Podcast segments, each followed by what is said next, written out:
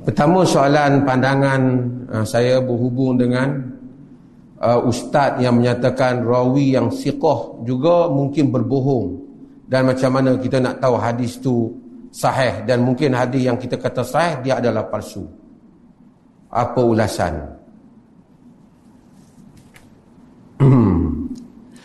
saya dengar dah kawan ni bercakap ni. Saya tengok ramai dah ulas eh, saya malas nak ulas. Kan? Tapi dah tanya ni saya sebut sikit lah. Pertama kaedah tu. Saya suka juga dulu saya dengar ceramah Tok Guru ni Aziz kan. Selalu. Dia kata setengah orang ni ini umum lah bukan tuju pada individu mana-mana umum. Setengah orang ni kata kita tak tahu dia bodoh ke cerdik sebab dia tak cakap. Lepas dia cakap confirm bodoh. Dia kata lah jadi kadang-kadang kita semua kena hati-hati benda macam tu. Kan? Hadis ni bidang. Kalau kita bukan bidang hadis, kita akan jadi masalah kalau kita cakap. Dan ucapan yang kata kemungkinan hadis yang sahih itu pun palsu.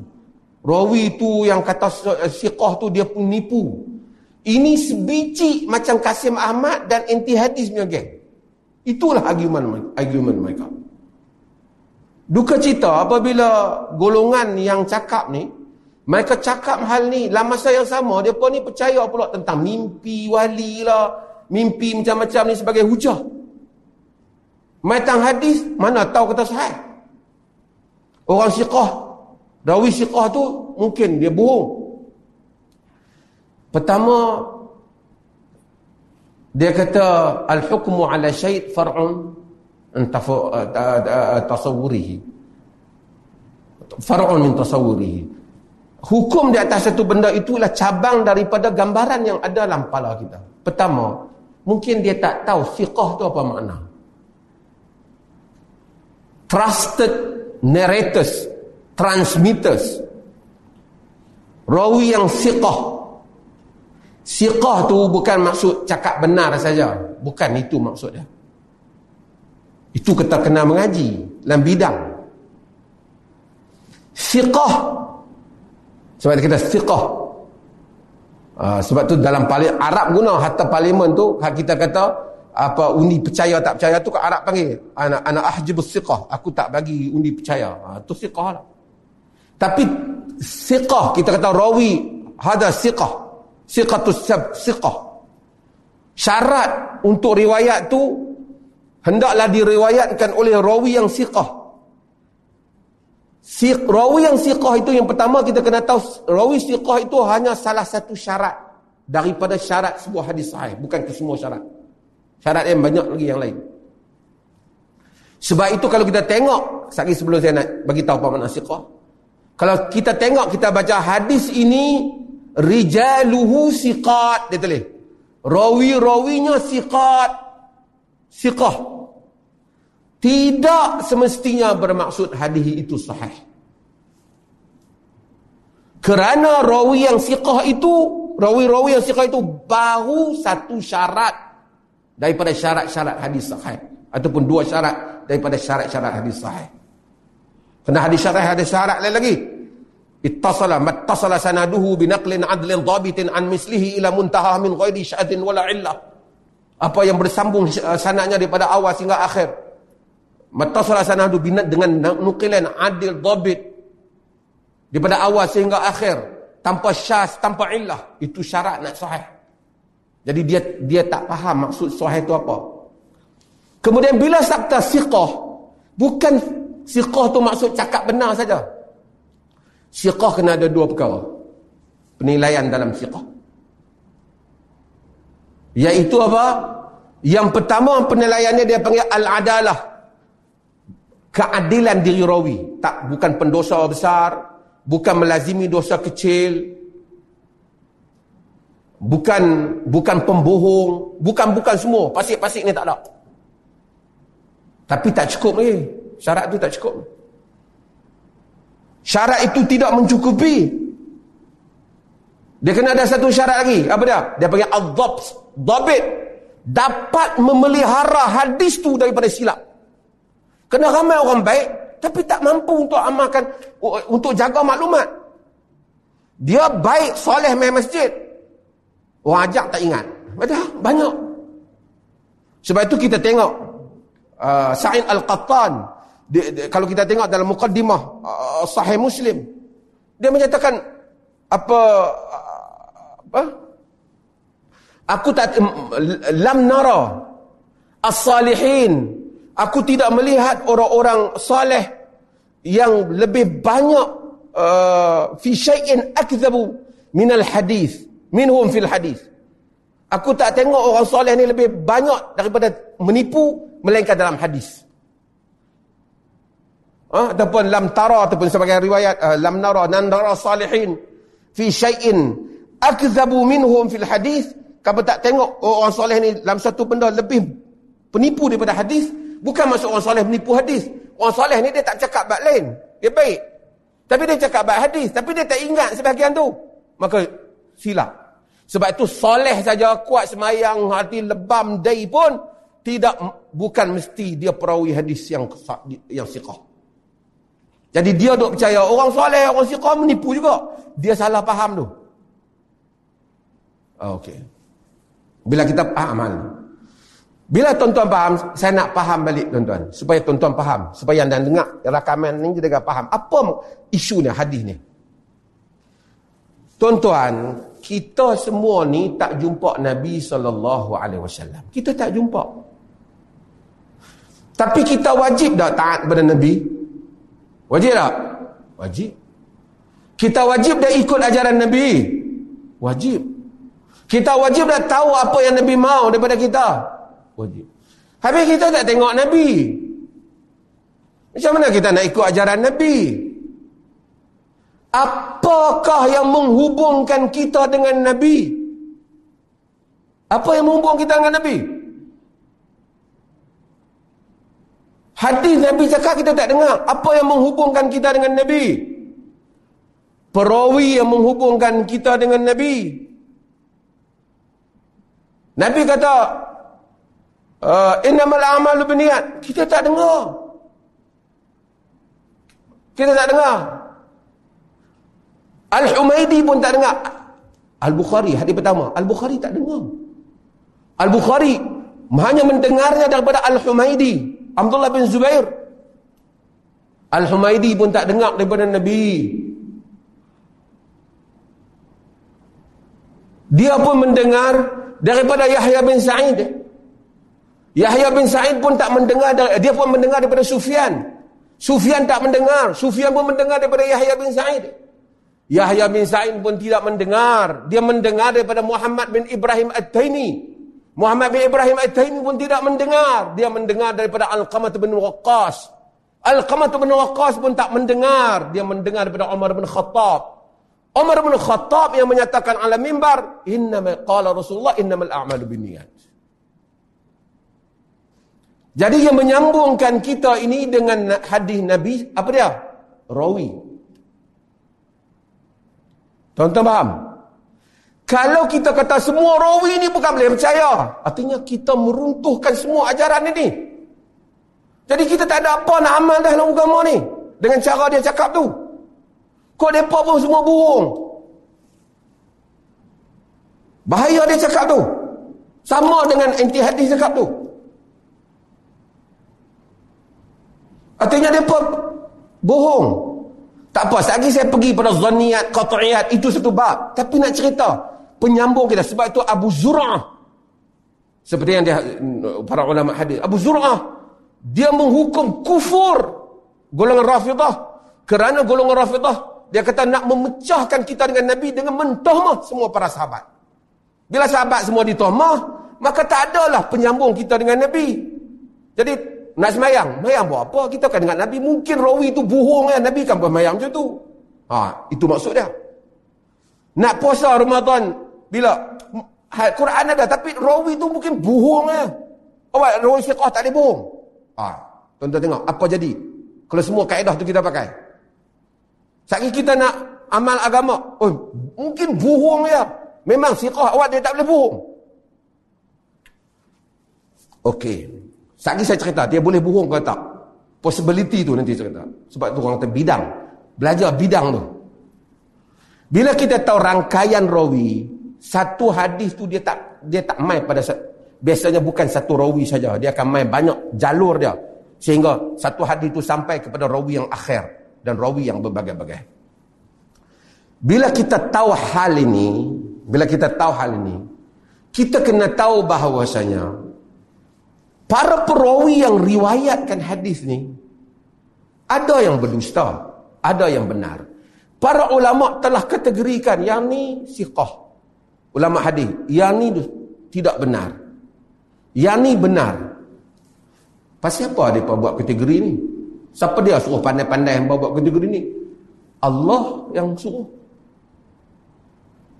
Allah kata inja ya ayyuhallazina amanu in ja'akum fasiqun binaba'in fasiqun binaba'in fatabayyanu Wahai orang yang beriman jika datang kepada kamu orang fasik bawa berita kamu kena cek Maksud kalau dia pendusta kamu cek Kamu jangan ambil berita dia. Kalau dia tak dusta dia soleh, dia benar kita terima berita dia. Dengan syarat-syarat beritalah dia kena ingat dia kena apa syarat-syarat. Banyaklah syarat hadis sahih. Di samping sambung sanad apa semua yang semua kita belajar.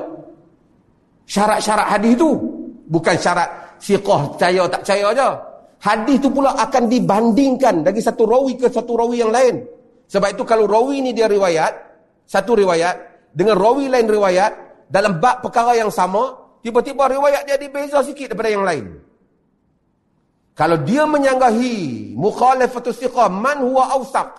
Rawi yang siqah menyanggahi orang yang lebih dipercayai. Hadis dia syaz. Walaupun dia siqah, ulama dah bahagi dah hadis tu tak tak, tak pakai. Atau mukhalafatus siqah, jama'at min siqah, orang siqah menyanggahi sekumpulan orang yang siqah. Dia seorang siqah, riwayat dia tak sama dengan tiga orang siqah lain yang main. Dalam hadis yang sama. Reject, rejected Jadi dia tak faham. Dia duk ingat rawi hadis ni cerita siqah bohong. Eh, banyak proses sebelum dia nak istiharkan ia sahih. Tu tak kira lagi jalan, turuk jalan, tak boleh bercanggah dengan Quran, tak boleh bercanggah dengan riwayat-riwayat yang lain lebih kuat. Banyak. Tak boleh berlaku infirat kalau rawi tu tak sekuat mana dia seorang saja bab itu. Tak boleh. So many process. Okey. Kenapa? Allah dah hantar Nabi dia mai kat kita. Rasul dia datang pada kita. Adakah munasabah Rasul tu datang berakhir ajaran tu pada zaman Rasul tu saja? Tak boleh sampai ke kita kerana di atas contoh dia kata mungkin siqah tu bohong. So kita tak percaya. Artinya ajaran Islam setakat tu hari tu je lah. Bahaya ni dia punya ucapan ni. Ini termasuk dalam satu pernyataan yang sangat bahaya. Artinya, apa yang kita ada ni semua syok. Zon lain. Sekali saya pergi pada zon. Ini satu bab antara zon dengan qat'i. Maksudnya dia meletakkan ke possibility untuk semua bohong. Possibility untuk waham lain. Waham ni rawi keliru. Ulama hadis boleh trace kalau rawi keliru. Ada betul ada hadis yang ulama khilaf nak letak hasan ke nak letak daif disebabkan masalah-masalah teknikal itu dia ada bab dia tapi hadis-hadis yang datang melalui rawi yang kuat macam inamal a'malu binniat hadis yang kuat. Rawi-rawi yang tak dipertikaikan. Seperti Qais bin Abi Hazim Az-Zuhri Sufyan Az-Sawri Sufyan bin Uyainah. Ini semua jahabis di dalam ini rawi muttafaq. Banyak lagi. Kalau kita runtuhkan itu di atas andaian kemungkinan bohong, tak ada agama yang kita boleh amalkan. Bahaya individu ni buat kenyataan ni. Katakanlah, ni katakanlah. Hadis yang kita sangka selama ni sahih, rupanya tak sahih. Katakanlah. Pun tak ada masalah. Kalau itu berlaku pun. Tak kala Allah nak hukum kita di atas benda yang semua secara teknikal kita dah buat. Kita dah check. Geng-geng ni yang kata ni yang peliknya, cerita wali terbang, wali apa, mereka percaya. Tak ada bukti pun, mereka tu bukan ahli hadis. Are not being investigated, tested. Ini ahli hadis, rawi hadis, nama mereka telah diuji, disemak, diputuskan. Walaupun ada yang khilaf di kalangan mereka. Tapi khilaf itu furu' dalam hal-hal ini. Jadi, kalau dia buat macam tu, saya buat contoh. Orang cakap betul pun mungkin bohong juga. Tuan-tuan tak boleh amal apa dalam agama ni. Contoh saya kata, contoh, saya buat contoh tuan-tuan. Uh, anak bulan. Anak bulan kelihatan. Siapa nampak? Sekumpulan orang yang nampak. Mereka ada tiga orang pergi tengok, mereka tak nampak anak bulan.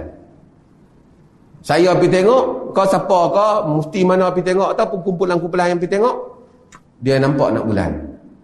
Bila nampak anak bulan, semua orang puasa kita pun puasa nampak anak bulan. Hampa nak puasa apa? Kemungkinan mereka bohong. Walaupun mereka tu boleh percaya, mungkin mereka bohong. Nampak? Semua agama, bila semua tak boleh buat apa ni? Semua mungkin bohong. Let's say mereka bohong. Awak, tiba-tiba hari tu balik ke akhirat, puasa hang tak dapat pahala. Sebab apa? Hang kena puasa, hang kena bohong. Tahu tak? Takkanlah Allah macam tu. Tuan-tuan nak faham? Saya bagi contoh. Quran kata tentang wanita, fa iza balagna ajaluhun apabila wanita sampai tempoh iddahnya, fa amsikuhun bima'ruf. Pegang mereka dengan ma'ruf atau fariquhun bima'ruf ataupun pisah mereka dengan cara bima'ruf. Wa ashidu zawa adlin minkum wa aqimu shahadah lillah. Saksikanlah dua orang adil. Quran suruh cari orang adil untuk saksikan talak tu. Hampa nak cari buat apa orang adil? Mungkin orang adil tu dia bohong. Ha ni tuan-tuan tengok apa punya impact dia punya perkataan tu. Dia letakkan tashkik. Dia letakkan keraguan kepada seluruh struktur agama. Orang yang saya buat contoh ekstrim nak kita tuan faham. Satu orang kita kena muslim, solat keluarga dia muslim, semua muslim, semua semua bagus. Dia semayang, dia apa, ahli ibadat, kita kenal, kita kenal dia ada 10 tahun, 20 tahun. Istiqamah lagi. Dia meniaga daging. Kita nak pergi beli daging, kita kata dia menagih. Satu orang main hebat kata, hampa makan daging tu belum tentu halal. Ha? Dia kata, Pak Haji kita aku beli kedai. Pak Haji tu, walaupun nampak Haji, mungkin dia jual daging khinzir. Tuan-tuan faham? Dia buat kita supaya syak. Makan daging khinzir tu nak bagi tahu dia lebih ringan dibandingkan berdusta dengan hadis Nabi sallallahu alaihi wasallam. Jadi dia kata mungkin Sufyan, mungkin rawi-rawi ini telah menipu walaupun setelah dikategorikan sebagai sahih sebagai siqah penipu itu kenyataan ustaz ni itu maksud dia kemudian kalau dia kata hadis ni ada yang zanni. Zanni tak apalah you bagi tahu zanni. Zanni tu bukan maksud bohong. Zanni ada possibility ketidaktepatan ataupun ke, possibility uh, ketidaktepatan pada benda-benda yang tertentu ataupun possibility untuk silap. Itu maksud possibility tu. Oh, tapi zon yang galib zon yang galib maksudnya 90% kita tahu benda ni betul ataupun 90% tapi kita still kata 5% still ada ruang untuk rawi silap misalnya It's okay. Agama memang macam tu pun. Pada majoriti amalan. Kalau tuan-tuan kerana zonni itu, kerana zonni itu, ini satu perbahasan zonni, mutawatir, qat'i. Zonni itu tuan-tuan tolak agama. Tak ada bacaan lan semayang, bacaan rokok, tak ada bacaan sujud. Kerana semua ni zonni. Kerana possibility tu. Kerana yang qat'i, dia panggil qat'i iaitu subud. Satu bab. Confirm dari segi authenticity. Dari segi keabsahan itu dia mutawatir. Yang tu dia tidak mewakili begitu banyak. Tapi semua macam tu. Tuan-tuan nak baca Fatihah tak baca Fatihah lepas semayang, lepas imam baca. Zanni Syafi'i kata baca, mazhab lain kata tak baca, tuan-tuan baca pun zanni, tuan-tuan tak baca pun zanni. Tapi demikian agama. Allah bukan tanya 100%. Tak. Di atas sangkaan kita. Itu kehendak Allah, maka kita amalkan. Sangkaan tu bukan sangkaan half-half. 95%, 98% sangkaan kita di situ. Still kita kata ada mungkin kita silap. Ataupun ada juga bak istihad yang mana hadis kita kata mungkin dia rawi ni lebih kuat, rawi ni ada hal itu. Tapi cara dia presentkan benda itu, dia meruntuhkan semua binaan yang besar ha, yang ada dalam agama ni. Be careful perkataan ni. Saya bukan nak bermusuh dengan dia, saya tak kenal dia siapa pun. Tapi kita kata macam ni, bidang kita. Kalau kita toho, orang Kelantan kata bidang tu. Kita jangan cakap. Kita tak tahu. Kita rasa lain, dia runtuhkan binaan agama. Kalau kita bagi tashkik, skeptical terhadap hadis, mungkin bohong. Baca hadis Bukhari sahih. Mungkin rawi bohong. Semua orang kena tak amal. Mari kepada geng atheist. Mari kepada agnostik. Mari kepada semua ni.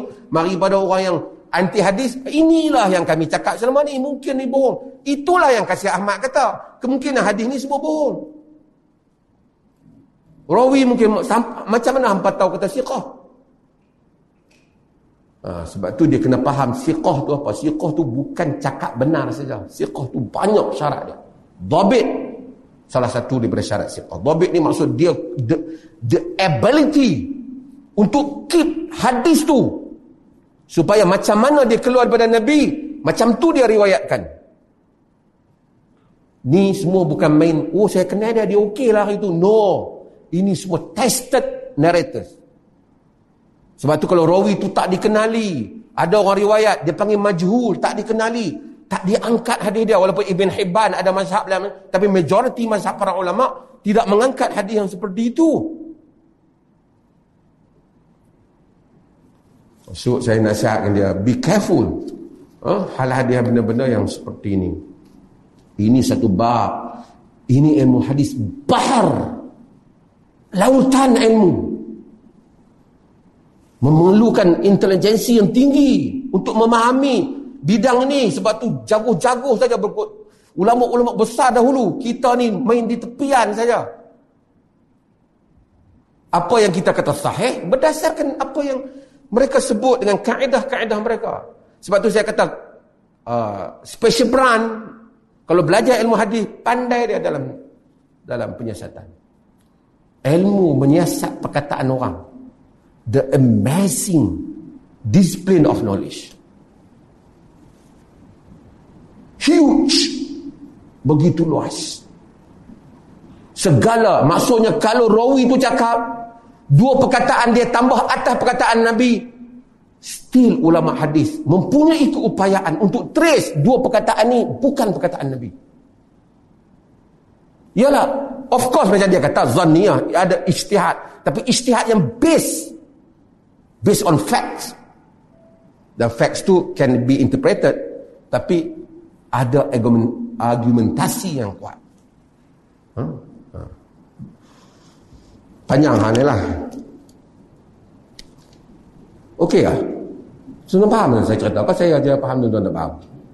Ha? Syok seorang.